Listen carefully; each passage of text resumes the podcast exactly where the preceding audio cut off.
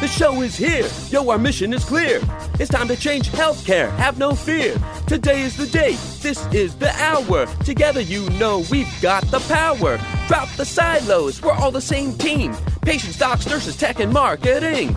How can anyone be satisfied with the way things have always been? Yeah, we've tried. So join us now. Join the revolution. Digital health is the evolution. Status quo, more like status no. Yeah, this is the healthcare rap. Y'all come on, let's go. Welcome to the Healthcare Rap, where we are ushering in the future of healthcare and the status quo no longer exists where we are challenging assumptions about marketing and technology, and we check yesterday's thinking at the door. Where truth drops like an atom bomb and knowledge flows like Niagara Falls. Each week, we challenge assumptions that have been holding back healthcare marketing and explain how we can do better.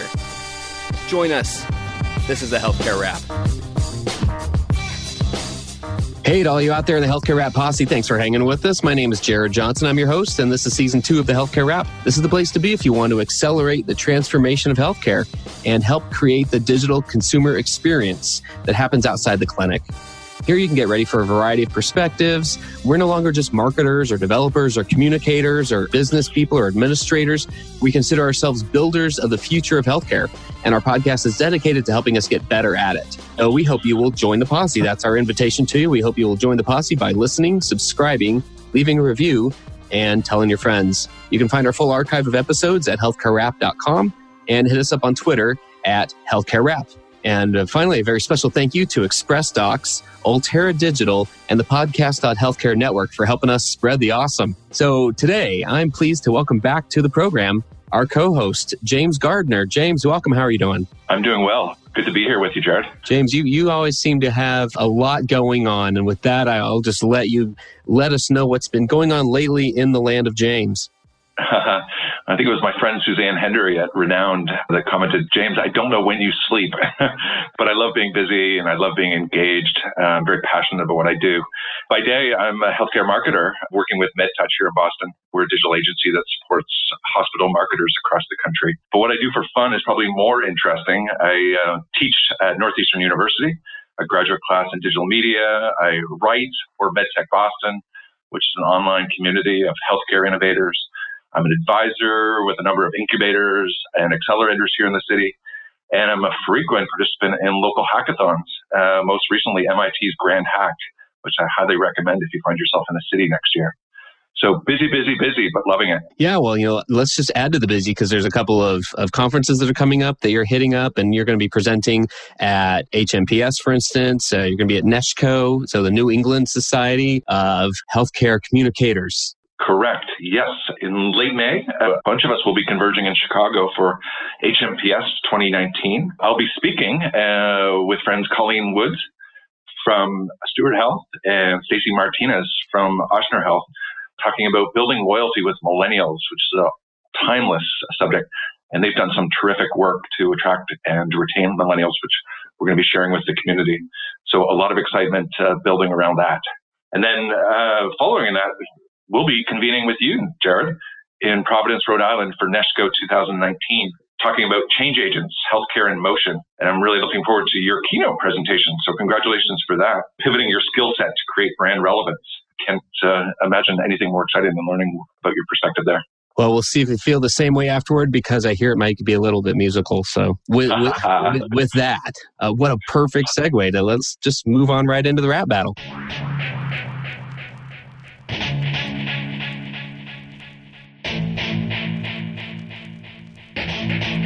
Rap Battle. Because Rap Battle is where we just talk about what's going on in healthcare, how we can change the status quo, how we need to change things the way that they've been. And that usually has to do with marketing and technology, because quite frankly, there's this convergence that's happening, the transformation that is happening to being consumer centric in healthcare. It involves marketing and it involves technology and involves so many different pieces of this puzzle. And today we're just kind of blazing through a few different topics that have come up. I mean, the, the news, like the what's happening, the innovation that's happening out there right now, James, is just truly mind blowing. And I wanted to get your thoughts on a few of these these just developments that have come up in the last, uh, you know, very recently. And so I'm, going to throw out a you know a few topics and articles and just kind of current events, things that have happened, and I just want to get your take on each one, and we'll just kind of blaze through them because because there are quite a few, but they all have uh, some long lasting implications.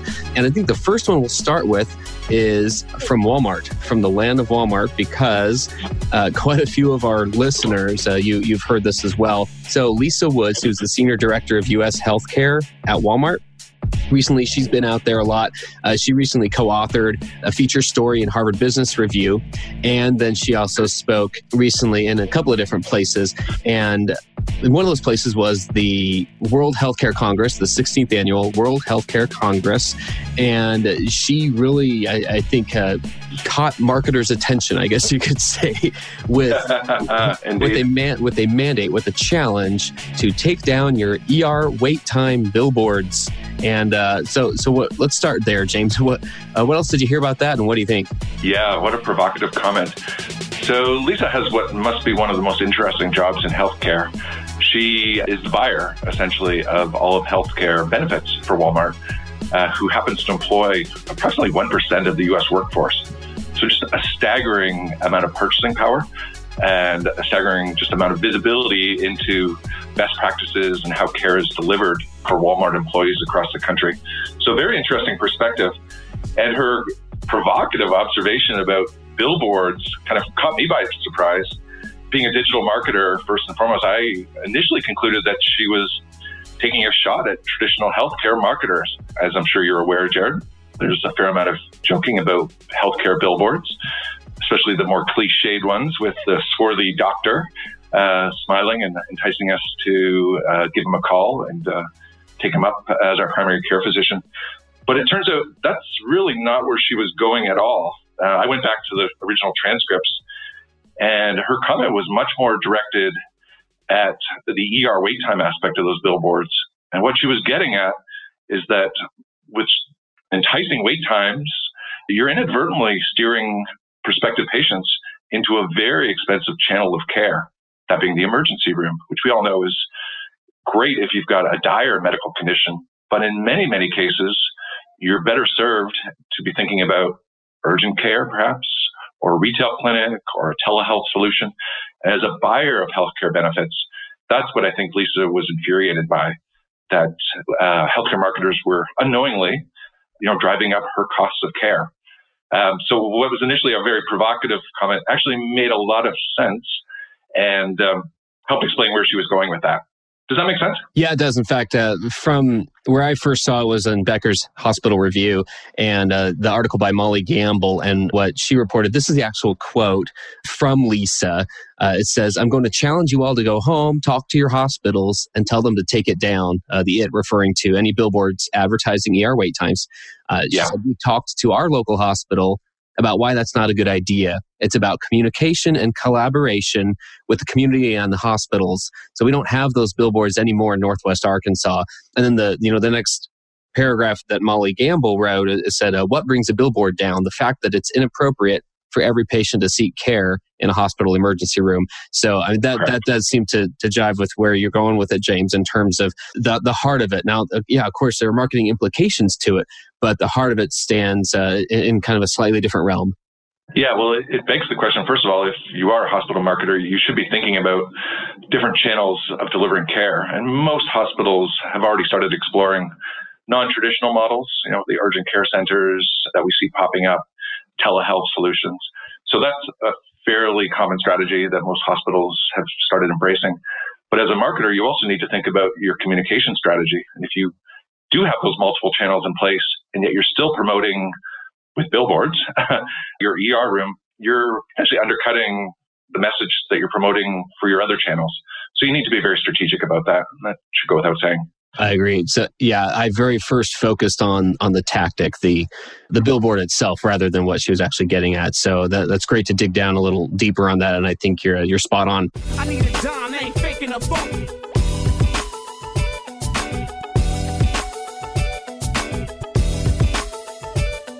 You crank out content, but it's getting stale. It might be nutritious, but it tastes like kale. You're down with finding a way to up your marketing game. Yeah, but when you look for help, everyone seems lame. We're Ultera Digital. Google us and see. We're spelled like Ultra with an extra E. We'll help you market forward. Google us and look. We're Ultera Digital. It's off the hook.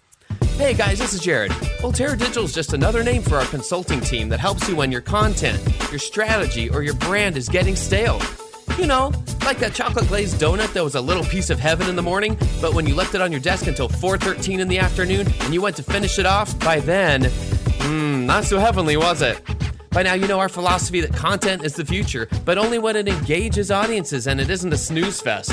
And you've heard how we roll. The healthcare rap, what you're listening to right now, is Exhibit A. We don't do boring. So if your content, your special event, or your strategy is getting stale, let us help you give it that spark, that rhythm, that new life you're looking for. Ultera Digital, marketing forward. Okay, now back to the podcast, right? Because it's pretty legit. Tell you what, we're going to roll on to this next one because this one is, uh, I'm really interested to hear your take on, uh, on this next one. This was an article by Bailey Bryant in Home Healthcare News. It was about some of the you know the first round of HIPAA compliant Alexa skills that that were announced recently. And it, it, quotes a friend of the program, Greg Reyes, the chief innovation officer at RightPoint. And uh, I know you had a, a, take on this, but the the gist of it was that you know, yes, uh, there are these new HIPAA compliant skills. Greg Reyes, uh, you know, just considers it just the first step in disrupting healthcare, but th- there's a lot more to it. I, I see this as a very layered complicated long term development. And uh, I'm curious where you're going to go with this one. Yeah. So we all know skills are essentially apps, right? But they tend to be uh, used on digital assistants, whether that's uh, your Alexa or your Google Home. Traditionally, they've not been of great utility to healthcare marketers because of privacy concerns. Obviously, you can't share patient information over something that's not HIPAA compliant. So there was some significance in uh, Amazon's announcement of a pilot program with six HIPAA compliant skills. Now it's only six. The program is not available beyond those uh, participants in the pilot program.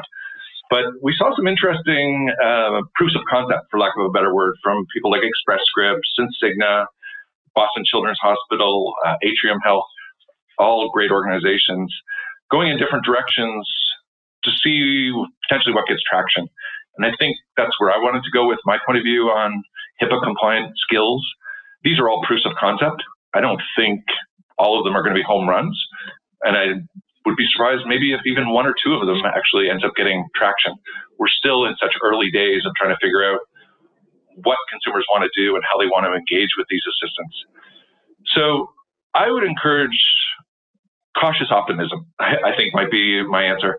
You know, it's not obvious to me, first of all, that digital assistants in the kitchen or in the home are going to end up being used for much more than playing music, listening to news, maybe setting timers.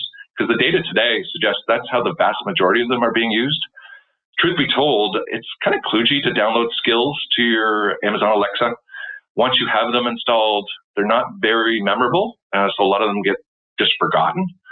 And we've not really seen killer apps kind of emerge in that ecosystem yet. I would argue it's also just not obvious that consumers want to engage with hospitals and with their physicians via voice technology. There's a lot of reasons why you could argue it doesn't necessarily make sense and might not end up getting the traction that we're imagining today. So those are the, some concerns I have. I just would add more generally, I just have some unease about the privacy practices at some of these companies. You know, we've seen some pretty embarrassing breaches by Amazon, for instance, where we learned a few weeks ago that employees were listening in to private conversations. Now, it was allegedly being done to improve the accuracy of the voice recognition, but that is kind of creepy, especially in the context of confidential health conversations. We also learned that Facebook had been deploying microphones in some of their Nest thermostats, uh, unbeknownst to people that were buying these thermostats. So that's also kind of odd and creepy. and don't get me started on Facebook's privacy missteps. Kind of speaks for itself that they have continued to embarrass themselves and uh, cause no no end of pain. So that's also a concern as we think about the brands and reputations of our hospitals and health systems. That if we were to get caught up in a privacy breach, uh, the blame would be shared both across Alexa on Amazon or Google. but some of the blame would fall onto the health system that was collaborating with them. I guess I don't want to sound like a tinfoil hat conspiracist, but I do just have a larger unease about collaborating with the Amazons and the Googles of the world, in as much as we know their paths are going to collide with healthcare organizations at some point in the future. And arming them with data around tens of millions of healthcare conversations and allowing them potentially to anonymize and then data mine them. Who knows where that goes and who knows what business models and competitive advantages it creates. So cautious optimism is where I come back to watch what's going on, continue to pilot if you're so inclined, but don't think of this as a race. It's definitely a marathon, and there's a lot of things that still have to be figured out. How's that strike you, Jared?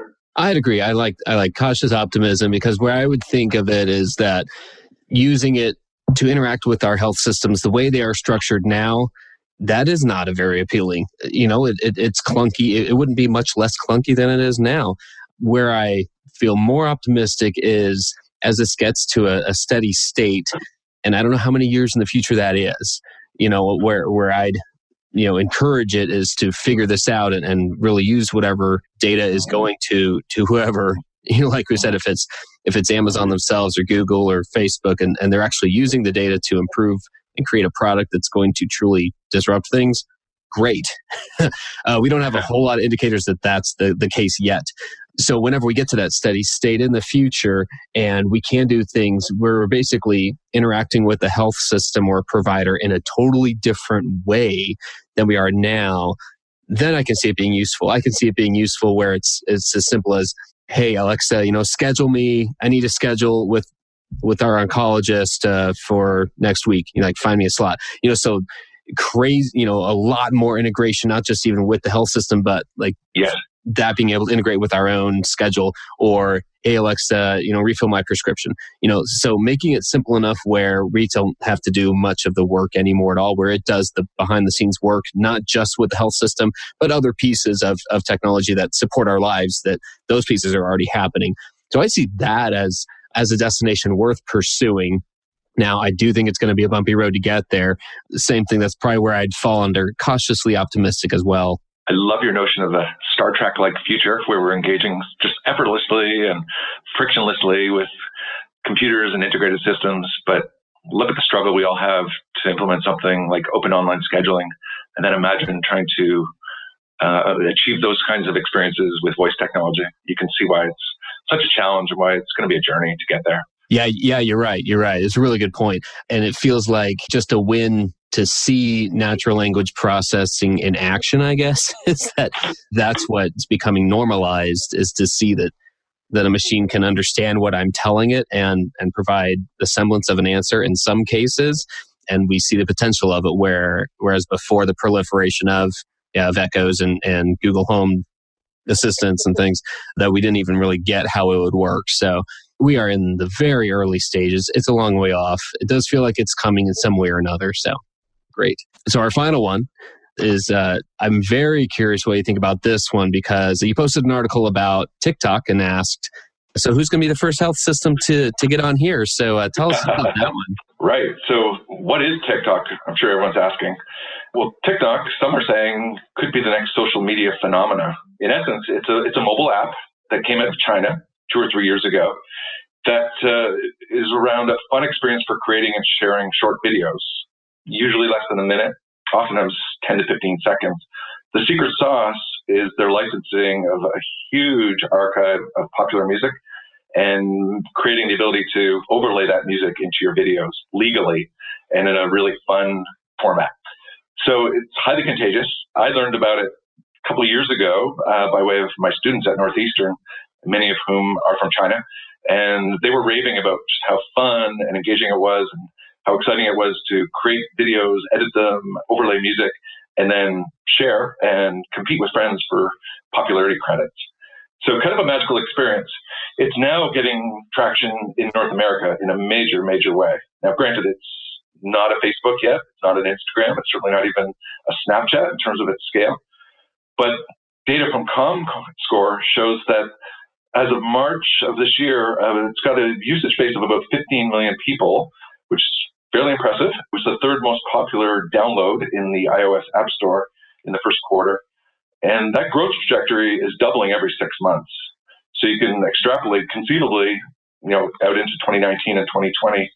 And you can imagine a very sizable user base coming together in short order.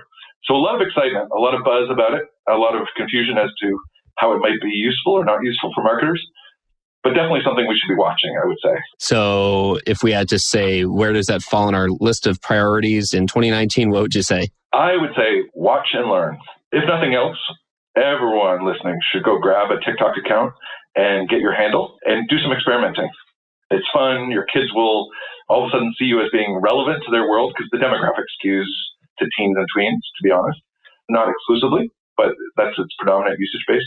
So it's a great way to impress the Gen Zs in your world and just stay abreast of something that maybe in two years, three years will be something that we're all talking about. And it won't be something that's mysterious and unique.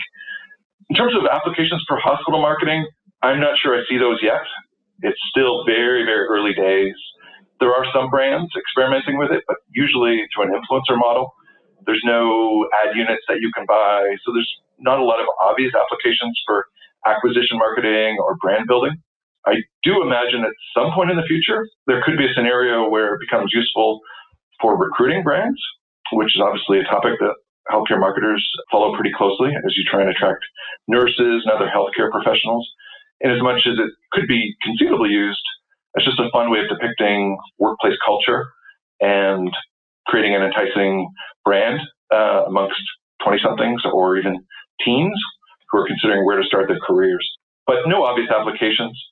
Go out, as I said, register your own account, experiment with it personally, and perhaps grab a handle for your hospital so that you don't get caught down the road uh, with a suboptimal handle if you ever do buy a usage application. But that's all you need to be doing in 2019, Jared. Good to know. I'm going to file that away. I'm going to uh, get that done at some point, and uh, we might have to have you back on to see if this thing explodes. So great to kind of flip through all these topics because, like I said, there's so much going on these days, and, and I appreciate that perspective as well. And with that, we're going to wrap up with our new closing segment called Keeping It Real.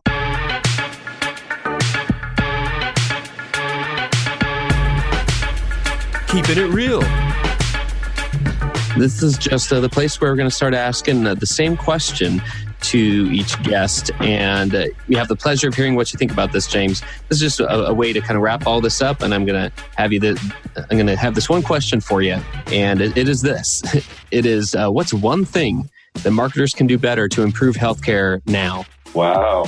That's actually an easy question for me to answer because I'm a zealot for patient experience and would really, really, really encourage healthcare marketers in 2019 to be thinking holistically about the patient experience and not only understanding what that means, but also thinking about measuring it and then more importantly, improving it. Now, what is patient experience? I'm sure fans of your show, Jared, know full well because uh, you talk about it so often, but it's everything that a patient experiences during their encounter with a health system.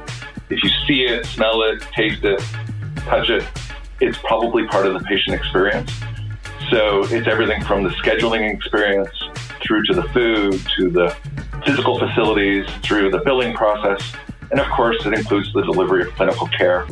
Marketers in 2019 need to be embracing that holistic experience and thinking about ways to improve that journey through the system and improve it over time. That's what a healthcare marketer in 2019 can be doing to improve healthcare. Thank you for sharing that. What what a different perspective it is than just doing Marcom better. It really just looks at everything through a, a different lens, which I think digital and consumer transformation has caused us to do, whether we intended to or not. Those who are succeeding are those who are looking at it through that lens. So great way to end. You make this. a great point, Jared. I had the good fortune of interviewing a number of CMOs at great systems across the country. And without exception, patient experience is what's on their minds. And these are the leaders like Don Stanziano at Geisinger in Pennsylvania, Matt Gove at Piedmont Health in Atlanta. They obsess about patient experience, not only understanding those journeys, but measuring through promoter scores where things are falling down in that patient experience journey, and more importantly, where improvements can be made. And limiting yourself to Marcom and only Marcom I think that's a very outdated way of thinking. And I think Don and, and Matt would back me up there that their vision is a much more empowered marketer who has a seat at the table where these important conversations are taking place and is leading the improvements of some of those non-clinical aspects of the experience. Well, maybe we can see what we can do about getting Don and Matt on the program and see if they they can uh, confirm that because I, I, have a feeling you're right, and it'd be uh, great to to hear from them in, in person. Uh, that'd be great. So thanks, James. Uh, wrapping this all up, I appreciate uh, everything. Uh, so for listeners who would like to get a hold of you, what's the best way for them to connect with you? Yeah, so you can find me on Twitter. I'm very prolific and love engaging with conversations and sharing what's on my mind. So find me at Twitter handle James A. Gardner. Uh, you can also find me on LinkedIn, where I'm also quite often sharing articles and participating in conversations. And if you find yourself in Boston, look me up. Love to grab coffee. Thanks again. That's James Gardner. And for all you listeners out there, thanks for tuning in. Keep an ear out for new segments and updates to the podcast over the coming weeks as we fully unveil season two. Join the posse like we described earlier. You can join the posse by listening more, subscribing, leaving a review, and telling your friends. Healthcare Rap is an Ultera digital production and a member of the Podcast.Healthcare Network. On behalf of James and myself, keep marketing forward. Thanks, and that's a wrap.